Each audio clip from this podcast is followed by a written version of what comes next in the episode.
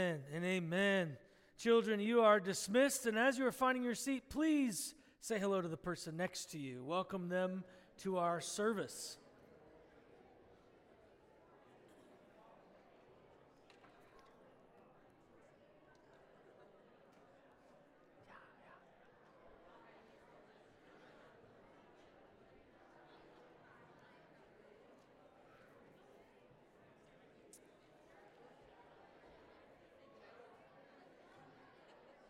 Well, it is a pleasure to be worshiping with you, whether you are online or in person. We are going to conclude our series in the seven churches of Revelation. Now, you wish, you really wish that we could end on Philadelphia, because Philadelphia was a good church to end on. You feel encouraged. There's an open door that God has for you in Philadelphia. But we end with Laodicea, the worst church that we read about. Yes. All right, well, let us pray, and then we will jump into this difficult word together. Father, we are so gracious that we as a body of believers can come together today. I pray, Holy Spirit of the living God, that you will fall fresh upon us as you have been falling fresh upon so many colleges and so many churches in our nation. We ask for that for us this morning as well. That as we open up your word, that we will be convinced and convicted. That we, as you say at the end of each of your letters to the churches, may we have ears to hear what the Spirit is saying. Thank you, Father. May you be with us, and may we hear from you this morning. And may it not just be for information, but for transformation. In your name, amen. Well, when I was in high school, between my junior and senior year, I went on a missions trip for a month to Peru.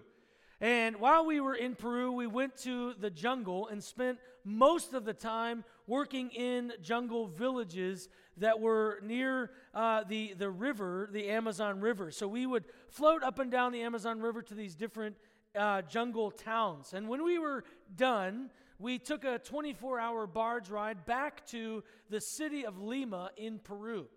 And when we went there, we were excited because we were going to eat good food. Not that there wasn't food available to us in the jungle, but it was jungle food. And now we are going to have city food.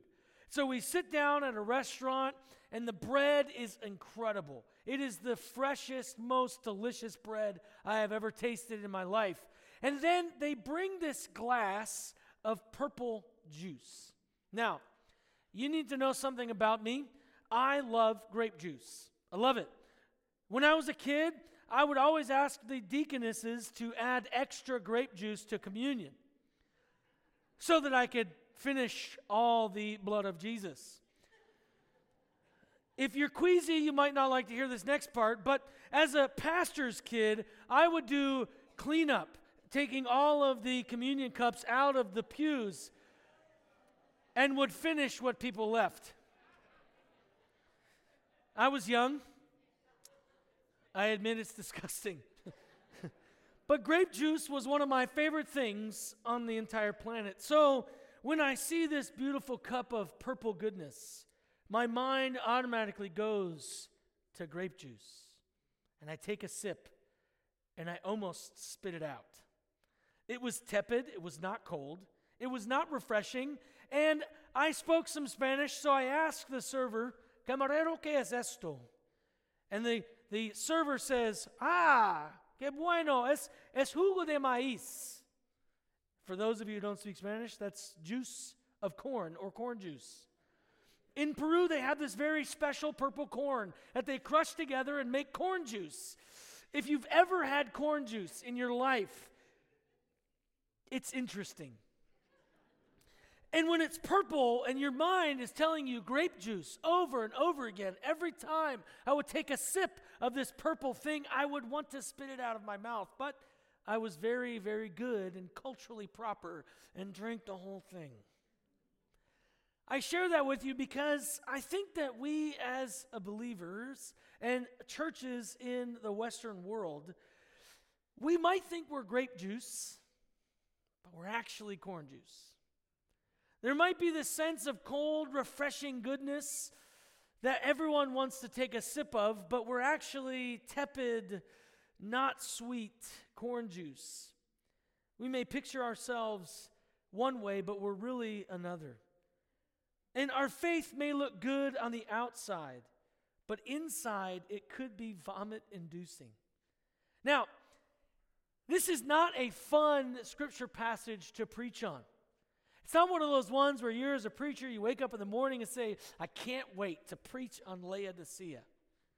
Because Laodicea was a church that tasted like corn juice but thought they were refreshing grape juice. They had no idea who they really were, and Jesus had to tell them who they were.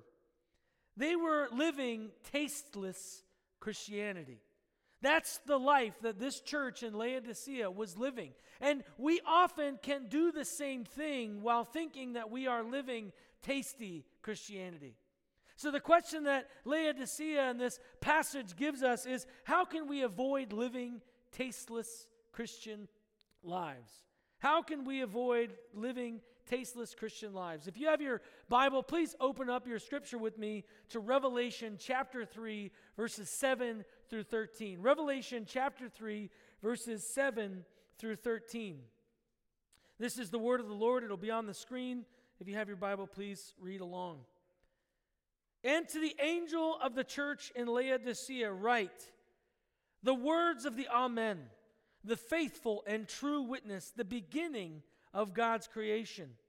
I know your works, and you are neither hot nor cold. Would that you were either cold or hot. So, because you are lukewarm and neither hot nor cold, I will spit you out of my mouth.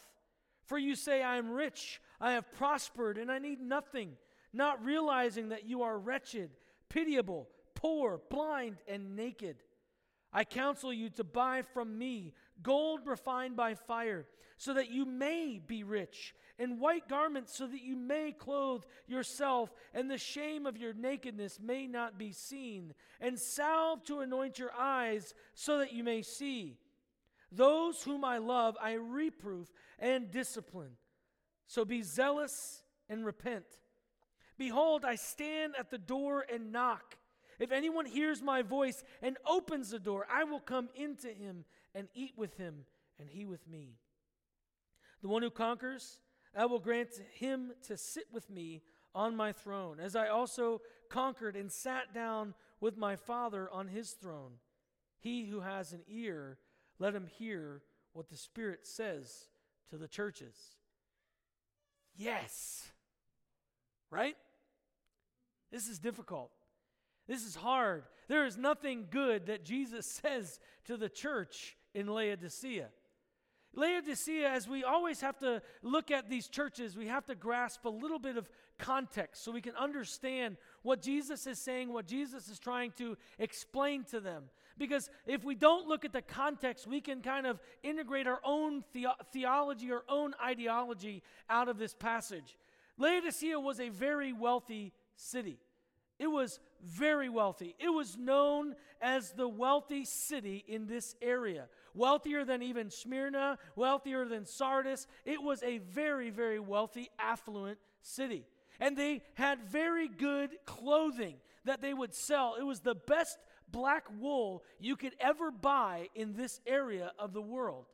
It was a place that you wanted to be if you were an aristocrat or had a lot of money. It was a rich city. It was also well known for their healing there was a medicinal uh, school that was in Laodicea that all of the doctors would float to because they needed to learn all of what they taught. And they were excellent at medicinal inventions. Continuously, healing was happening through medicinal means in Laodicea. They had some of the brightest minds and some of the biggest wallets in the entire Greco Roman world. In Laodicea, their, their main part of medicinal life was for the eye and ear, which is interesting as you will see Jesus specifically speaks to them about salve on their eyes and white clothing rather than the black wool that they were selling. The church was very participatory in the city's wealth. The church was a wealthy church. If you were to look at the church from an outside perspective, when it comes to nickels and noses, that means their tithe and their number of people in their church, they looked successful. But Jesus has very tough words for them and explains to them that although on the outside it looks good, on the inside you're a mess. And so we find ourselves looking at this passage of Scripture and asking the question how can we avoid living tasteless Christian lives? And I believe that Jesus in this passage gives us five ways that we can avoid living tasteless Christian lives. And the first way is Jesus, Jesus Himself. Because Jesus alone controls all things and holds all things in His hands.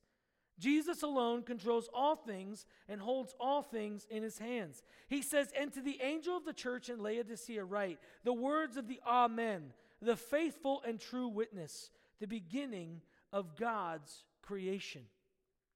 He wants them to know that He is God. He wants the church in Laodicea to know that He has been the very beginning of creation. He is the creator of all things, the Amen, the Hallelujah, the beginning and the end. That He is the true witness, that He is the one that we are to model our lives after, and that He alone holds all things in His hands. A commentator named Wall says this all three terms that Jesus gives are in deliberate contrast with the lukewarm Laodiceans, who were neither faithful nor true to Christ, and whose witness was virtually non existent. Because the church was wealthy, because the church had so many people in their church, there was no persecution that we know of that was happening in the city of Laodicea. They thought they were kings of their castle. They thought they had everything they could possibly need as a church. And so doing, they began to live self sufficient lives, believing the lie that they were in control of their own destiny. Now, when we believe that we are the ones in control of our own destiny, that we are the ones who bring about all of our wealth and all of the blessings upon our lives, we begin to put ourselves on a pedestal and we stop worshiping Jesus and begin to worship ourselves. Because self sufficiency will lead to worship of self and a lack of surrender to Christ. If you feel that you need nothing in your life, you will not turn to Christ for anything. But you need to realize that even the blessings of breathing in the morning, the gift that you have of a job or of a spouse or of children that are healthy and whole and hale, that you woke up this morning and came to church, that you drove here and are able to open up the scripture of God, all of that is a gift to you. You are not in control of anything. Tomorrow you could die. Tomorrow you could wake up with a very serious illness. Tomorrow your house could burn. We don't know. We're not in control. We are not self sufficient. We cannot do it in and of ourselves. The wages of sin is death. All of our lives need to be surrendered to Christ. But often we don't live that way. We, like the Laodiceans, sit back and feel as if we're in control. Now, we might not cognitively think that, but the way in which we live our lives can be so separate from surrender to Christ that we just do our own thing and believe that we can be self sufficient and we neglect to lean upon the Lord. Now, when things get tough, then we're like, oh, I need to go to Jesus. But the Laodiceans, they were saying, life is easy, I need nothing. How often do we find ourselves in that place? Again, this word is not easy. It only gets harder and harder to swallow. They were arrogant thinking that they were in charge. And Jesus said, No, I am the Amen. I am the one in control. I hold all things in my hands. You do not. The second way that we can avoid living tasteless Christianity is the way of blessing. And here we get a little bit more intrusive into the life of Laodicea and our own lives. The believer is to be a blessing to the world and bursting with flavor to Christ. The believer is to be a blessing to the world and bursting, bursting with flavor to Christ. He says in this very, very clear passage, I know your works. Now, we see that he says this to every church. It is the Greek word oida. Many of you will remember that word that we've talked about for the last six weeks because Jesus continuously says it. I am intimately aware of your works. I know how you've lived your life. I know what you've been doing with your life. I know your innermost thoughts. I know the way in which you think of yourself. I know how you've been self sufficient. I know your works, and you are neither hot nor cold. You are lukewarm. Now, this, this would be very uh, obvious to the Laodiceans what Jesus was actually saying. I think that sometimes this is where we can interpose our own theology on this passage, where we don't really pick apart what is Jesus actually saying to the Laodiceans. Because in this, in this passage, we are confused maybe as to what lukewarm might mean. They did not have their own water source in Laodicea. Even though they were a wealthy city, they were in a place that did not have its own springs. They relied upon the, the Colossians for refreshing spring cold water that would come into the city, and they relied upon Hierapolis, which would give them hot spring water that would flow and was utilized for medicinal reasons. It had all kinds of minerals in it that would help for the medicinal reality of their healing schools. They used the hot spring water significantly for that purpose. And the cold, refreshing water from Colossae is what brought their life giving refreshment. And here, Jesus is saying to them, You're lukewarm. You're neither like the hot springs, which bring healing, and you're not like the cold springs, which bring refreshment. You're water that makes me sick. Because you're from maybe the hot spring, which has cooled down, and you're trying to be a flavorful, mineral filled life with all of the wealth that you think you have within you. But those minerals actually will make you sick if drunk. And so here, Jesus is telling the Laodiceans in very short order, you're useless. Doesn't feel good. Osborne says the Laodiceans should not have been should have been known for their spiritual healing like Hierapolis and their refreshing like life-giving ministry like Colossae. Instead, as Jesus' next statement reads, they were lukewarm. They were devoid of works and useless to the Lord. They were not blessing the city with the ministry and gospel of Jesus. They were patting themselves on the back.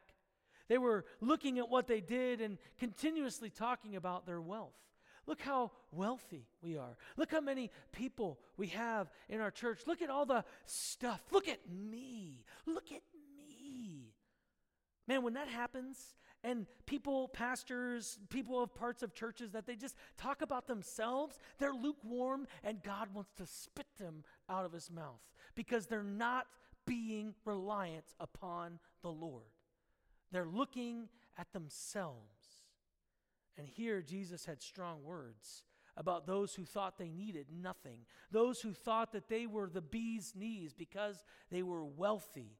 He said, Your works useless. Man, that is not fun. This is the actual worst word God could say to any believer in any church at any given time. You are useless. Man, if that doesn't make you stop and say, Lord Jesus, am I useless? I, I don't know what else could cause you to pause and pray. because our works often reflect our hearts.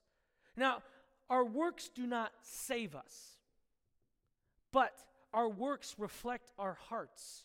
If we are surrendered to Christ, we will want to do works that are in the aspect of humility. We will go and bless people without shouting it on the rooftops. We will love people without patting ourselves on the back. We will obey the scriptures without bragging about it. It'll just be our natural outflow of our lives. Our works will reflect our hearts. And so we must pause and pray and be convicted of the need to say, Lord, are my works reflecting a heart surrendered? Or are my works proving my own self sufficiency? Where is my heart? How am I living this Christian life? Now, all of the translations that we find for the word uh, that is in Scripture as spit are way too uh, diminished. Because the word spit, like you might think of a kid or a person, you know, spitting on the sidewalk. Oh, you know, he just. No, the word here in the Greek is ameo, and it means to vomit or throw up. He's saying that when I try to partake of you as a church, I just want to throw up. Man, that that is not fun. That is not a, a blessing word. There is nothing good that Jesus says to the church in Laodicea. Osborne says the exalted Christ is challenging them with a powerful rhetorical question Do you realize that you make me sick? This causes me to stop and say, Lord, does my life make you sick? Have we paused and asked that question? Does our church and the works that we're doing make you sick? Are they useless works or are they being used to move your kingdom forward? Are our lives proclaiming the truth of the gospel? Or are we just really jerky people in the world? Do we look arrogant and better than everyone? Do we act better than, even better than our brothers and sisters in Christ? Do we put ourselves above others? Or are we humble and surrendering to you? I mean, that's a really hard question. Do I make you sick? And the answer might be yes. And that's where we can realize, man, I am on the wrong track. And the Holy Spirit, you know, when He, he wrote the Word, when He carried the, the, the writers along, we see very often that this is not always a comfortable scripture to read. The whole Bible is full of really good blessings, but also really powerful rebukes. And we need to, in these moments, pause. You see, the church in Laodicea believed this lie that because they were wealthy and because they had people pouring into the church, that they were, they were financially blessed. So that meant that they were spiritually blessed. And they didn't look beyond the physical wealth or people. And this is one of the dangers of the health and wealth theology that we see all around that, oh, man, if, if the Lord's blessing you financially, God is so happy with you. Yeah, He'll give you that BMW because He's happy. You know, if, if your church is packed with people all the time and you can see this, this people just coming all the time more and more, man, just because they're there, you, you're blessed. But there needs to be a pause and a question constantly in the life of the believer. How am I living my life? Is, is this your blessing or is this something that's distracting? Because for the church in Laodicea, it distracted them from seeing the truth. They were a vomit inducing, self congratulating, blind, lost, and a church that was a pitiful excuse for being the Lord's bride. This is not fun. But it should cause us to pause and pray, Where am I? Because the third key is the key of reality. We should allow the Lord to open our eyes to the real condition of our hearts.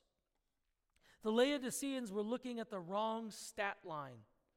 They were looking at their wealth and health, and they were looking at their, the, the numbers of people, and they might have even been looking at the things that they were doing. They were, you know, spending their money and feeling good about themselves. They're looking at the wrong stat line. They were not looking at the condition of their heart. As a collective church, they were not looking at the condition of their heart. And as people individually, they were not looking at the true condition of their heart.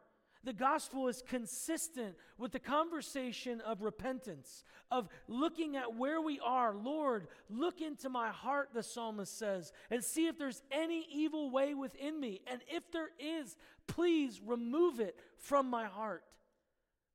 But I think often we might be afraid if we pray that prayer, what we'll find in our hearts, what the Holy Spirit will expose is the reality of where we really are. But we shouldn't be afraid of that because we need it.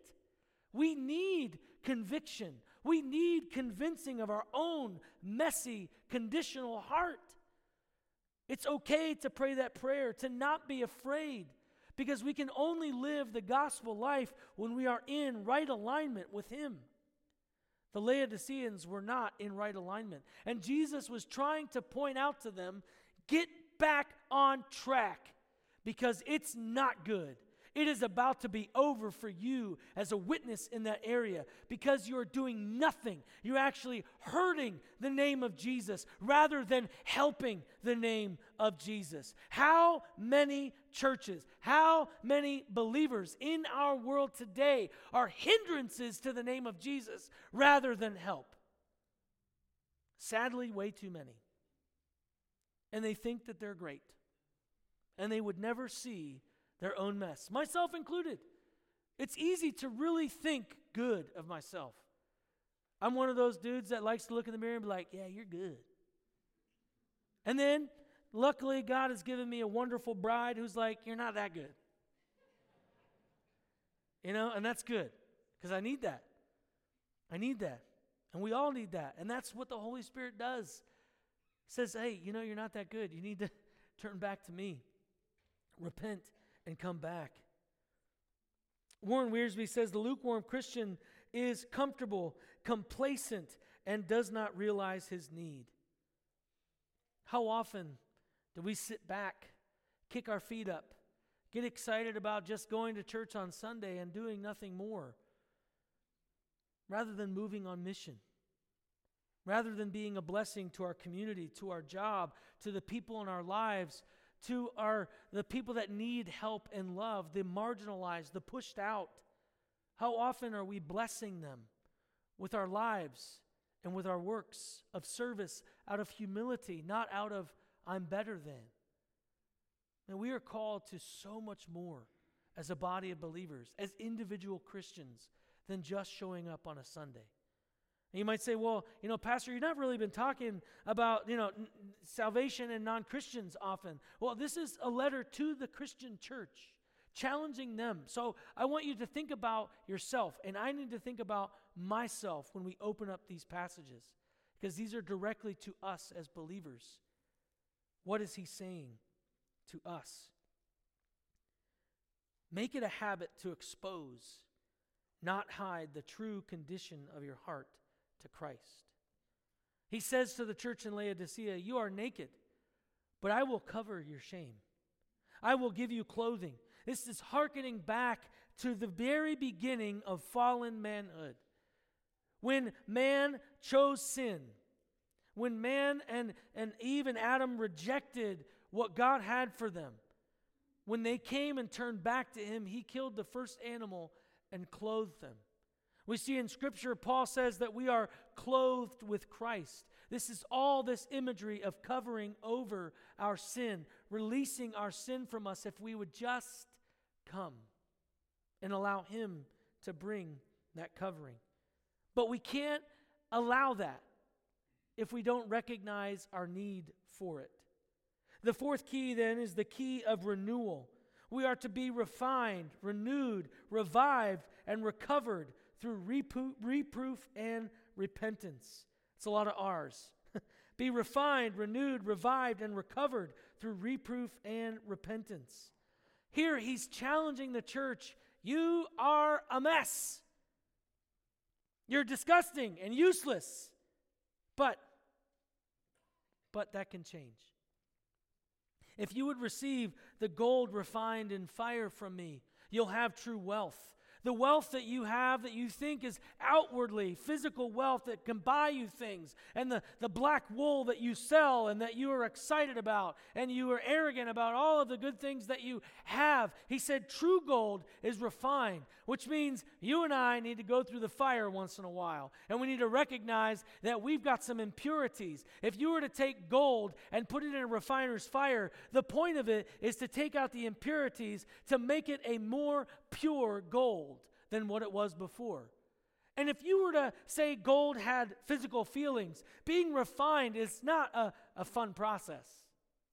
It's just not. But you and I, on a regular basis, need to be refined by the fire of the Lord because we allow impurities to come. We allow those things in our lives that, that will hinder us from getting close to the Lord, that will hinder our witness and our works. And we must release those and go through the refiner's fire. There's renewal that is promised, a covering that Christ brings to us. We see this beauty of revival that is still happening at Asbury College, where people are repenting, confessing. Several people are coming to know Jesus. Several people are giving their lives to service and missions work. Several people are being physically and emotionally and spiritually healed. There is renewal that is happening, and God wants to continue to renew the church all across the world, not just in Kentucky, not just in America, but cross transactional or cross continental, rather all around the globe. But when we need to be renewed, we need to be honest with where the conditions of our heart is. And God says, I love you. That's why I am reproving you. I'm telling you that you're useless right now, not because I want to hurt your feelings or push you away and never draw you back into myself. I'm telling you that you're useless so you'll wake up and realize that you are meant for so much more. Will you come and allow me to clothe you with white garments? Will you walk through the refiner's fire? Will you accept my rebuke and my reproof? And will you repent of what you've been doing? Because all things can be restored.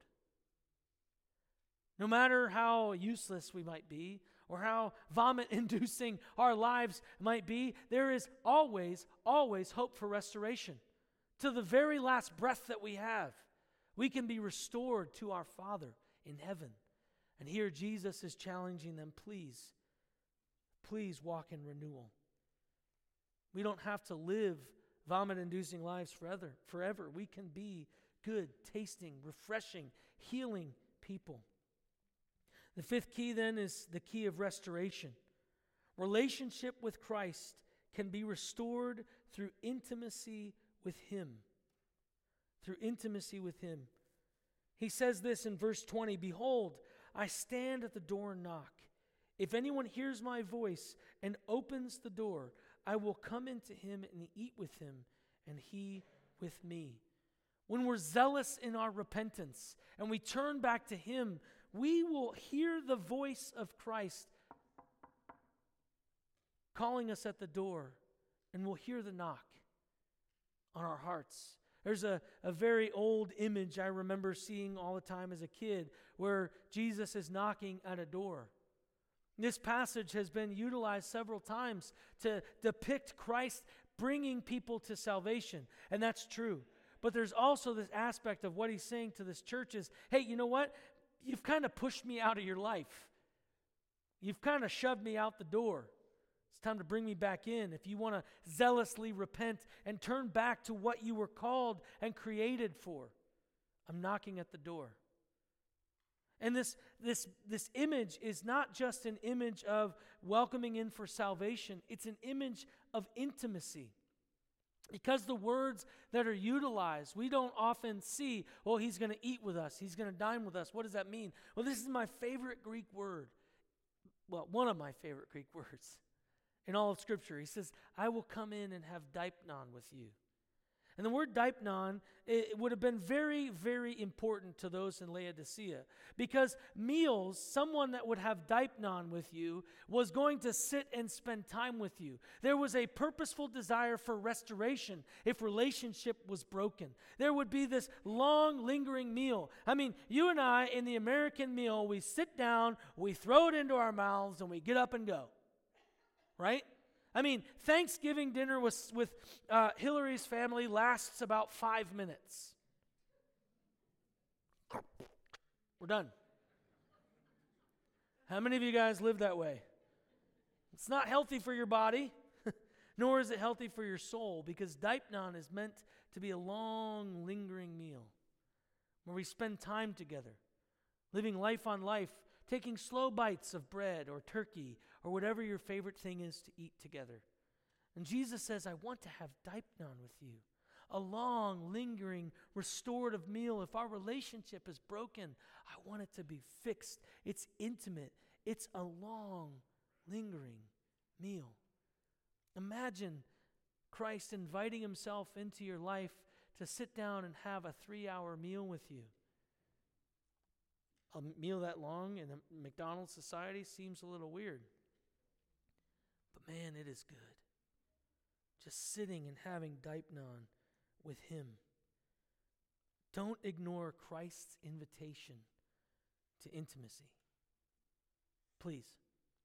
Whether you know Jesus or not, whether you have received Christ as your Lord and Savior or not, do not reject His call to intimacy. Because if you've not received Christ, He wants you to receive Him. He wants you to confess and repent of your sins and turn to Him and say, Yes, you are my Savior. You are my King. You are the only one who can bring me true life. I need your covering. I need the refiner's fire. But even as believers, we can have the same passionate desire for transformation and renewal and restoration. He is knocking at the door of your heart. He wants to have Deipnon with you, a long, lingering meal. All of these churches, except one, except one, were taken off the map. No Christian presence in all of these areas, except one Philadelphia. Philadelphia, to this day, has a Christian witness. It's small, but it's there. I don't know how preachers talk and say, there are no more churches in any of these seven areas. It's not true. Because even in the, the city that is now called Alaşehir, which we know is now a very Muslim area, there is still a Christian witness. And in fact, one of the ancient churches that was there, which was called the, the St. John's Church, there are pillars there that you can visit that are physical reminders of a church that was not wiped out. There are Christians that still live in Alaşehir. And they were the only church that God did not rebuke. Man, if we could live like Philadelphia, walking through the open doors that He has for us, that we can live into the deipnon that He has for us. Man, may we do it. May we not be like the Laodiceans. I don't know about you, but I don't want to make God vomit. I don't know. Just might just be me. I want to be good tasting. I want to be a, a person of healing in the name of Jesus to this world. One that doesn't pat myself on the back, but looks to Him and says, Thank you, Lord, for giving me the ability to do what you've called me to. Blessing, not cursing. Let's pray. Father, we need you. It is clear over and over and over again of our desperate need of you. I thank you for this passage of Scripture, which is not easy to hear, but also very hope filled, in that if we would just open the door, you will come and have Deipnon with us. You will bring restoration through zealous repentance, and you reprove us because you love us pray that we will turn to you, that we'll lay it all before you, that we will accept the invitation for Deipnon. In your name, amen.